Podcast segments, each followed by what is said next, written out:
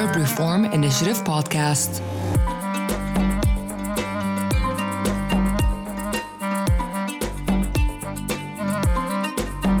بودكاست مبادرة الإصلاح العربي. ماذا يحدث عندما تصل سن البلوغ في سياق الصراعات؟ كيف يؤثر الصراع على اختيارات وخيارات وطموحات الشباب في المنطقة العربية؟ في سلسلة من الحوارات الصريحة سنسمع مباشرة كيف تعامل شبان وشابات في ليبيا وسوريا والعراق مع الصراع وكيف يعايشونه في حياتهم اليومية. حلقة اليوم مع عفراء من ليبيا وعلي من سوريا. مرحبا عفراء، كيفك؟ أهلا بك علي. معك عفراء من ليبيا، تحديدا من مدينة سبها. هل تعرفها أنت مدينة سبها؟ والله الصراحة أنا بسمع بها بس ما بعرف مباشرة.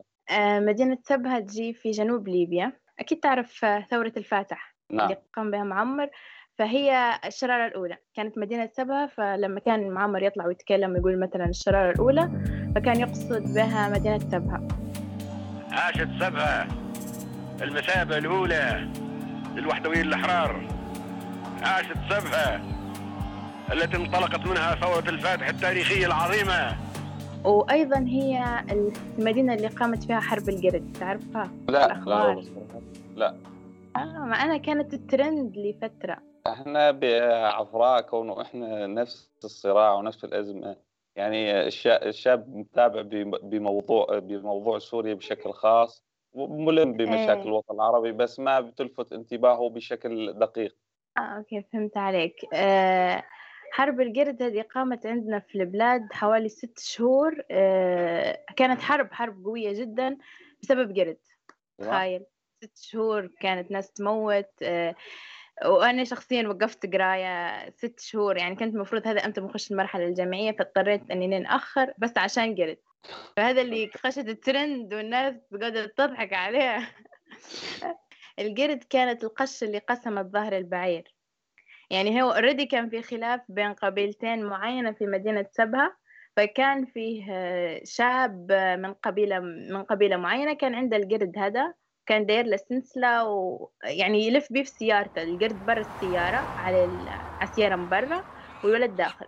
فقالوا إنه ممكن هو كان يلف بها أو يضايق في مجموعة يمشوا في الشارع. فقالوا كيف واحد من القبيلة الفلانية يجي يضايق وحدين من القبيلة هذه. فنضوا يتعارك، قلت له للقرد متاعه. فشباب القبيلة ردوا، يعني كيف تضرب الولد، انضرب عفوا ما ماتش، وتقتلوا القرد. فكيف القرد يموت احنا نوض وحرب عليه سبا 6 شهور ولا يرقدوا عرب سبا عشان قرد. وهذا هو. فذاك اليوم انا نتفكر اني كنت برا، اول مرة اني قبل ما صدفنيش الشاب حقيقة في سبها، انا الشاب يلف بالقرد متاعها برا السيارة. بس هذاك اليوم ريته والله كانت يعني بالنسبة لنا المضحك المبكي اللي 6 شهور وناس هجرت من، يعني إحنا سبا صغيرة ماهيش مدينة كبيرة، فهجرت من بيوتها، جت لبيوت جدودهم، يعني لدرجة هذه إن يعني ما فيش أساسا إنه ننزح. في ناس طلعت برا سبها، يعني عانى الناس منها فترة بس سبب قرد. يعني تقعد تضحك ولا نبكي ولا شنو ندير. أنا بسوريا إحنا وضعنا مشكلتنا مشكلة أسد مش قرد صراحة.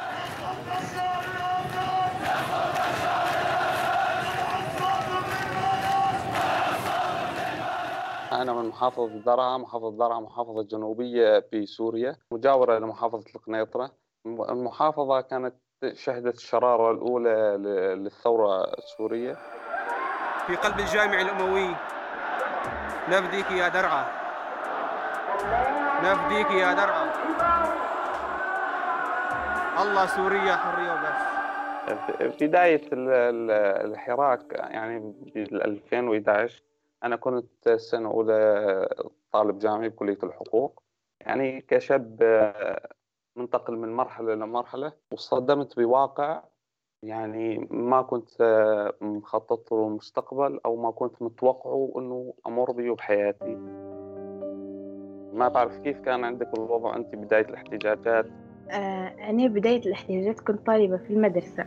نتفكر أني أنا نضت الصبح، الصورة مازال في بالي كأنها أمس. نضت الصبح و... يعني كنا حاطين قناة الجماهيرية، كانت هي قناة رسمية لليبيا. أهلا بكم في موجز لأهم الأنباء يأتيكم من قناة الجماهيرية. فقعدت نشوف إن في ناس عندنا في سبها مكان نقولوا لها دار معمر، فهي زي الدار الصغيرة اللي معمر. نص ساعة 7 الصباح يعني قريب من مشي المدرسة، كانت عليها ناس طالعة برا وعلام خضر ويهتفوا. حقيقة أنا ما استوعبتش الموضوع أو ما ركزتش، يعني ماشية المدرسة يعني بندير روتيني الصباحي. لين مشيت للمدرسة فنسمع في الكلام يعني في حاجة صايرة في البلاد، فقالوا لي راهو ثورة وناس طالعة.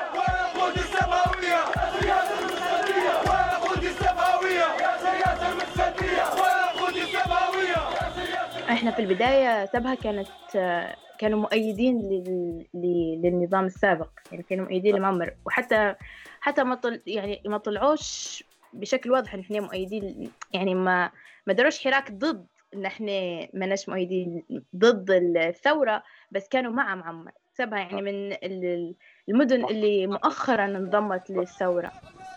تعيش ليبيا، ليبيا أحرار، ليبيا لكل ليبيين، ليبيا رحبة وطنية من كل الجهات، الشرق والغرب والشمال والجنوب.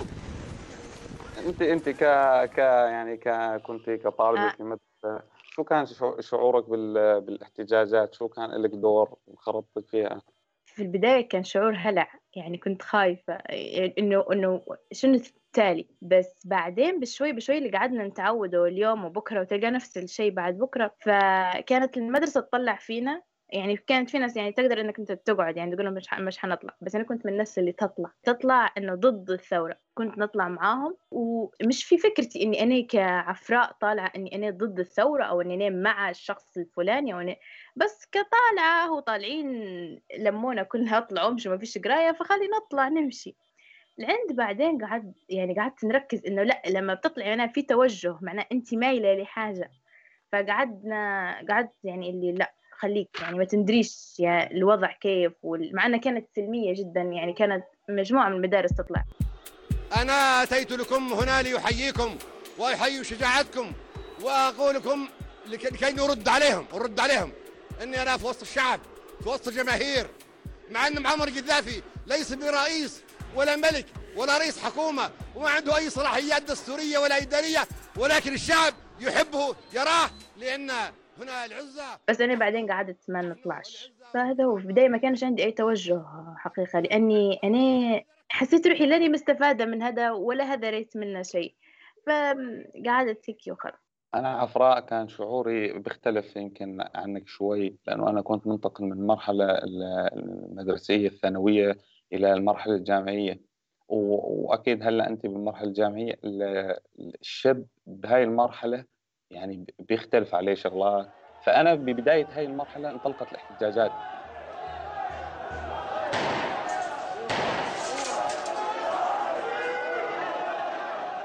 صرت أشوف أني طلاب، مظاهرات طلابية، أشوف الإضرابات، فعلت الجو. حتى المطالب اللي كانت تهتف يعني إلغاء قانون طوارئ،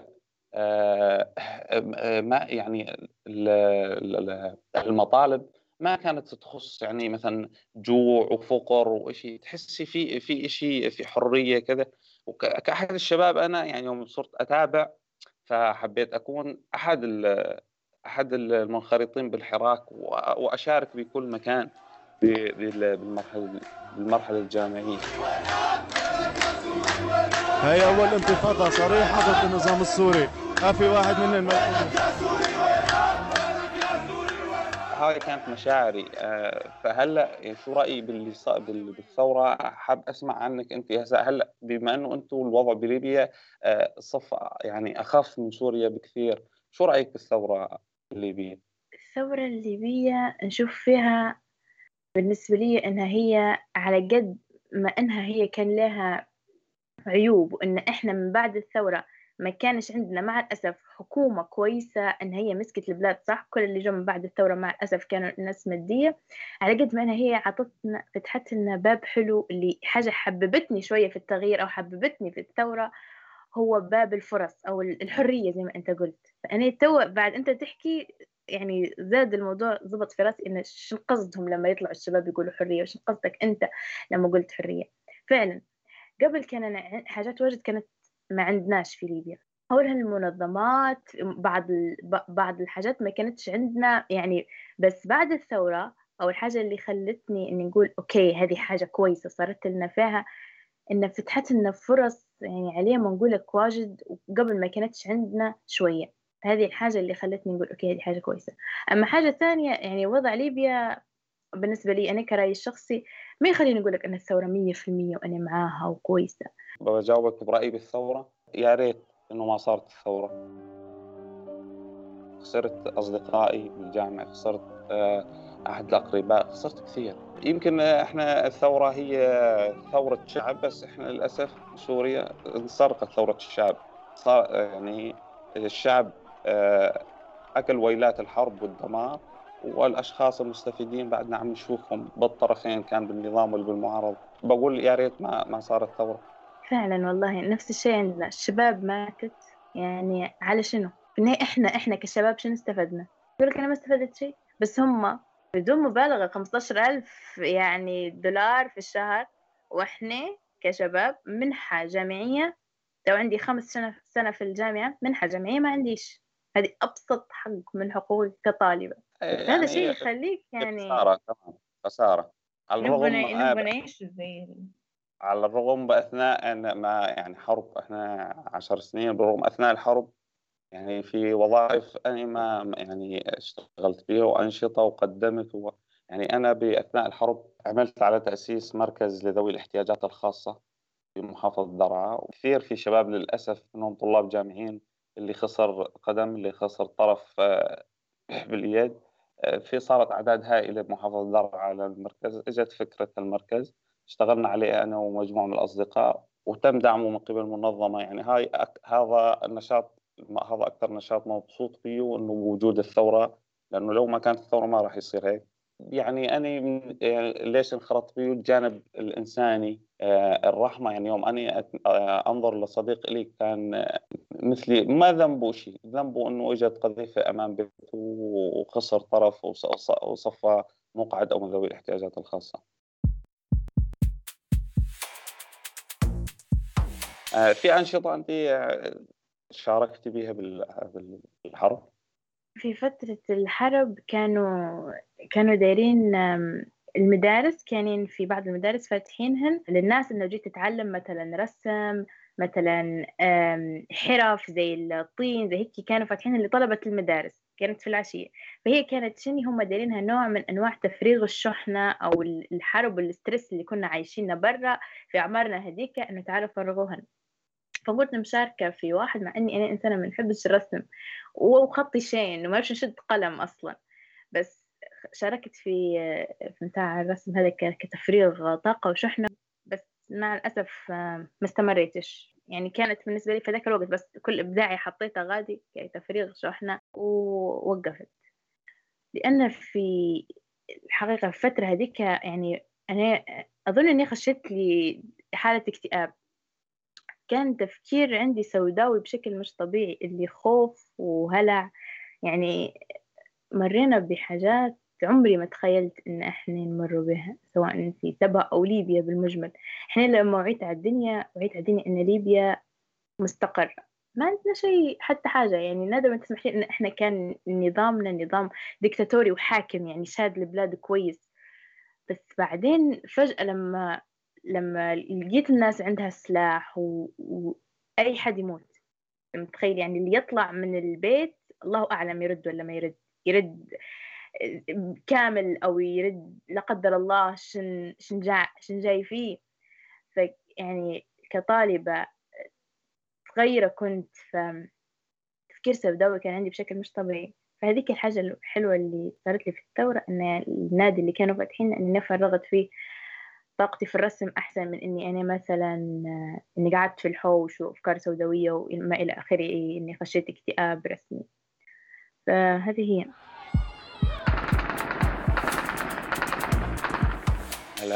الحرب سبب أوجاع وآلام كثيرة. يمكن الشغلة الإيجابية اللي يعني أنا حسيت استفدت في يعني دخول منظمات حكومية وغير حكومية على مناطق النزاع، ففي بعض المنظمات كانت تعمل دورات تدريبيه، فاستفدت انا مثلا معظم الدورات، مثلا عملت هاي شغله ايجابيه اللي بعدها مستمره ومستفدت منها من خلال الحرب صراحه. ايه فعلا، وفتحا فرص عمل للشباب بعد احنا بعد البلاد استقرت، فتحت فرص عمل للشباب. انا من الناس اللي استفدت من الشيء هذا واجد.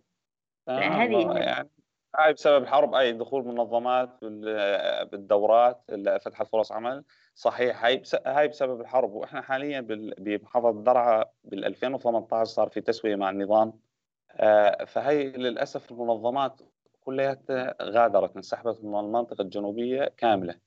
بين انه قد ايه الكم اللي كانت متوفرته من فرص العمل للشباب والشابات. هي يعني أنا شايفتها عيشتهم فرص عمل وفرتها لي أو للشباب، الدولة ما قدرت توفر لنا نصهن ولا تقدر توفر لنا، لأنهم هم حاليا يعني ما يفكروش فينا، إحنا يفكروا في أرواح. الحرب يعني غيرت أمور كثير بالنسبة لي أنا كأحد الأشخاص، وبالنسبة للعديد من الشباب الكثير أثرت عليه بالنسبة لي، وللأسف تغيرات مش للأفضل، كلها للأسوأ. تمام، يعني صراع أنا كنت أنظر كمثال بشهادتي إنه أنا بس بدي أتجه لما أصير ضابط. بداية الصراع تغيرت الأمور بالنسبة لي، يعني إنه إذا أنا كملت بمستقبلي راح أنخرط بطرف، إنه أنا ما بدي أنخرط بهذا الطرف. تغيرت الأمور إلي بشكل يمكن بشكل أفضل أو أسوأ، بس إنه أنا هذا الحلم اللي كنت أطمحه بسبب الحرب صرت أنظر له منظور ثاني. فعلا اللي كانت تحس فينا حياة أو لمعة للحياة، ولا بعد فجأة اختفى كل شيء. يعني أنت معي بفكرة إنه الحرب والصراع اللي حدث عندكم بليبيا ولا عندنا بسوريا، إنه له التأثير نفسه على الشاب والشاب بنفس الدرجة جدا. أنا خليني أقول لك قصة أنا ديما كنت نحكي فيها، بس ممكن إنها حاجة شوية بوزيتيف عشان نطلع شوية من الأفكار هذه. كنت أنا نحب نقرأ كتب. ففي فترة الحرب في 2011 أو نهاية 2011 كنت نقرأ في كتاب اسمه الرجل الذي لم يكن هناك، رواية هي مش كانت تحكي على العراق يمكن أو فلسطين، مش متذكرة. فكان فيه راجل بين الحيطان بتاع المنازل يبيع في برتقال وبيعصر في عصير البرتقال. فنقرا نقرا نقرا نقرا نقرا في قصة الرجل هذا، كيف لعنده وصلت في وصف المكان اللي هو كان قاعد فيه. فالكاتب كاتبه بطريقة أن المكان دمار خلاني نتخيل أن كل أبيض أسود إلا هو، والبرتقال متاعه كانوا أورانج، إنه وكان يعطي في هذيك كانوا الشباب الثورجيين يعطوا فيهم في عصير برتقال أهو يبردوا على روحهم. فأنا قلت في بالي ليش ما أنا في يوم من الأيام أكون من الرجل هذا، لأن يكون لي شوف تأثير بسيط بس حاجة حلوة. يعني تشوف أنت بين كل شيء اللي أنت تمر به، المجهود النفسي، المجهود البدني كشباب شاب ثورجي، يجي يعطيك عصير برتقال بارد بدون لا شيء وسمايل. فقلت خلي أنا يعني لازم إني يجي حاجة نديرها ونكون الشخص هذا. مع الأسف إني ما صدف ودرت حاجة وحسيت روحي إني أنا فعلا في مكانة الراجل هذا، بس حاطة في بالي إني مهما كانت البلاد ومهما كانت الظروف اللي مروا بها، شوية نحس إني أنا نحب يعني ما نكرهش بلادي، نحبها ونحب الناسها بغض النظر عن الحكومات اللي قاعدة تدير فينا، بغض النظر عن الدمار اللي أنا قاعدة واقفة فيه. فقلت لازم نكون يوم من الأيام الرجل هذا.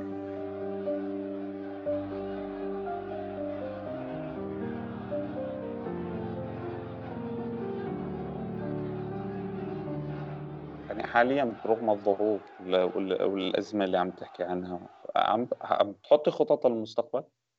مع الأسف لا، خوفا من انها ما تنجح. شوف احنا في وضع مجهول، تقدر تتنبأ لي مثلا بعد شهر شن حيصير عندكم في سوريا او عندنا في ليبيا؟ لا. بينما العالم الثاني انه يقدر يقول لك احنا نحط لك خطه من هذا لسنتين تمشي بها البلاد او 10 سنين. ما احنا لا، مع الاسف ما نقدرش اني مثلا نحط في بالي حاجه وبعدها نلقى روحي في عكسها. مش هين الموضوع، مش سهل. ممكن تقول لي عادي يعني شو المشكلة ما صارت دي، بس مش هين يعني انك تعشم في حاجة وخلاص تخدم لها بقلب ورب صبح ليل عشية، في نهاية تلقى روحك في اللاشيء. صعب شوي. نفس الشعور تماما. خطط للمستقبل، أول شيء يمكن نفس الشيء، عدم وجود الأمن والأمان، وإحنا ماشيين المجهول، ما حدا عارف بالفعل. يعني أنا بدي أحط مستقبل وأنا مش عارف شو بصير بكرة أو أبسط الحقوق. يعني أنا الصراع لسه مستمر. على أي أساس بدي أحط أنا خطط لمستقبلي وأنا مش عارف إذا في مستقبل بالبلد؟ فعلا مع الأسف حاجة أكيد. تمام. أولويات صفت أولوياتنا باليوم هي بسيطة. يعني أي إنسان بسوريا أولوياته بسيطة، بس إنه يأمن لقمة عيشه ويكون بخير هو وعائلته، وما يتعرضش لأي موقف معين كان خوف أو اعتقال أو لا سمح الله خطف، لأنه عندنا انعدام الأمن كارثة. فأولوياته بسيطة. أولوياتي أنا كشخص بس إني أمن لقمة عيشي، أرجع بيتي بأمان، وأظل بمكان يعني أشعر ببيتي، بشعر براحتي. أما غير مكان يعني الشوارع مخيفة. علي، احكي لي لو الثورة غيرت شيء في السلوكيات عندكم في سوريا، يعني قبل وبعد الثورة. هل تشوف أنت هل صار في تغيير في شيء معين؟ بداية 2011 إحنا فتنا على الجامعة. في عندنا بسوريا شيء اسمه منظمة طلابية، تمام؟ كنت أحد أنا الأشخاص من هاي المنظمة، لها دور يعني في نشاطات الطلاب. كنت مكتب رياضة، مكتب نشاط، يعني نعمل شغلات طلابية، رحلات. لما صارت الأحداث في مدينتي وخرجت عن السيطرة، صفى الطريق للجامعة صعب. اللي حدث إنه أمي وأبوي ظلوا ساكنين بالمدينة اللي هي خرجت عن السيطرة. كل فترة أنا بدي أجي أزور أهلي، فاتفاجأ يجي زيارة عند أمي وأبي، إجوا مجموعة من المسلحين وأخذوني. وين يعني خطف؟ وين؟ تهمة إنك أنت شبيح. شلون شبيح؟ أنا طالب جامعي كذا كذا كذا. شو بساوي يعني؟ شو شبيح؟ الشبيح عندنا مصطلح شبيح يعني مجرم حرب. في إثبات ما فيها، عشائريا، ضغوط عشائرية. يعني طلعت من عند الأشخاص، رجعت على جامعتي، كان لي سنة بتخرج. موقف ثاني، يعني وأنا بالجامعة تم اعتقالي على حاجز كمان تابع للأمن. ليش؟ أنت بتروح بجزور أمك وأبوك، فأنت بتفوت على مناطق الإرهابيين، فأنت إرهابي. هون إرهابي وهون شبيح. وهون أنا مع مين؟ وأنا كشاب حقوقي ومتابع الأحداث بسوريا لحظة بلحظة. اقتنعت أنا وسلوكتي إنه اللي بيمشي مع الطرف هذا خسران، واللي مع الطرف هذا خسران. يفضل ظلك أنت ببيتك تلتزم. سلبوا حريتي. أحد الأطراف طلب مني إنه أنا ما أكمل الجامعة. فهاي باختصار التجربة. فما بالك على الأشخاص اللي بيكون له ابنه بخدمة العلم خطفه وتم قتله لأنه ابنه مشارك. يعني في كثير ضغوط وأنشطة وسلوكيات تمارست على أشخاص وتم تغييرها. السلوكيات معينة إيجابية، خلينا نقول لك في عندنا إحنا بالنسبة بالمدينة كانت المرأة المطلقة أو الأرملة ممنوع تخرج من بيتها. هاي خلاص شغلتها بس تربي أولادها، بس إذا طلعت وراحت مثلا، إذا لبت احتياجات بيتها، تمام، احتياجاتها بيتها، وطلعت باستمرار بشكل يومي، يمكن يصيروا يحكوا عليها، يتهموها. هذا النشاط بعد الحرب يعني صرت أني أشوف يعني هذا بيعود الفضل للمنظمات الحكومية اللي ما كانت المرأة المطلقة عم تشتغل، المرأة الأرملة عم يصح لها فرصة عمل بتشتغل. وعلى فكرة إنه هن يمكن يعني أنا كشاب إذا بقول لي صاحب محل تعال اشتغل عندي، بعطيك في الشهر 50,000 ليرة سوري، ما برضه. الأمرأة المطلقة والأرملة عم تشتغل. هاي سلوك كمان صار عندنا أثناء الحرب. إيه، فهمت عليك. طبعا بالنسبة لي نفس الشيء. أنت تحكي على سوريا كيف في أنا ما زرتش سوريا من قبل، ما نعرفش مثلا شوارعها وهيك، بس أنت تحكي وأنا في بالي شوارع ليبيا، لأن نفس الكلام اللي أنت تقول فيه نفس الشيء عندنا هنا وعاشوا الشباب هنا، باختلاف الأسماء فقط. يعني الأحداث نفسها، الأسماء تختلف سواء نحن كشعب أو هم كحكومات. ان شاء الله. في بيننا يعني مشتركه، عادات، تقاليد. يعني انا بحكي مع شباب بليبيا، بسوريا حاليا سفر لليبيا بشكل مش طبيعي، عم بحكيهم بقولوا مثل عيشه سوريا ببساطه والناس اكيد. يعني شوف العالم العربي بالمجمل اغلبه تحسك نفسك، تحس روحك في بلادك مهما وين مشيت. فهذا هو، يعني انت تحكي على عادات وتقاليد سوريا وكيف عايشين، في واجد يعني قريب لينا. نفس الشيء انا متاكده ان لما نحكي على ليبيا تعيش نفس الشيء، ويا ريت تزورنا هنا في ليبيا قريب ان شاء الله. شكرا لك عفراء، تشرفت بمعرفتك، وبتمنى زيارتك بسوريا تكون سوريا الياسمين، سوريا اللي ما بيها حرب، سوريا الجميله ان شاء الله. ان شاء الله. انا من محبي الياسمين على فكره، ومن محبي بلاد الشام كلهن، فيا ريت متمنيه اني نيجي يوم ونزور سوريا ونشوف الياسمين متاعها ونشمها، وتكون بلا حرب، وتكون حلوة يعني زي ما عهدناها وزي ما نشوفوا فيها في التلفزيون زمان. إن شاء الله بتشرفي، وتشرفت الدردشة ممتعة، وبتمنى أنه نعيد هاي الدردشة مرة ومرتين وثلاث، ونتشارك ألم ووجع الحرب اللي عم تعيشه ليبيا وسوريا إن شاء الله. كانت محادثة شيقة جدا معك، واستمتعت حقيقة واستفدت منها، وخلتني نتفكر في ليبيا ووضع ليبيا وسوريا. وجدا جدا كان شرف إننا نتعرف عليك وإننا نحكي معك. العفراء الله يسعدك، وأتمنى لك حياة سعيدة ومستقبل زاهر إن شاء الله. إن شاء الله أجمعين يا رب.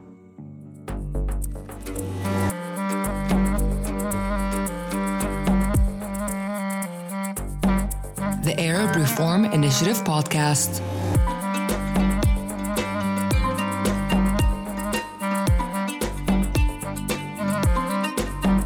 بودكاست مبادرة الإصلاح العربي.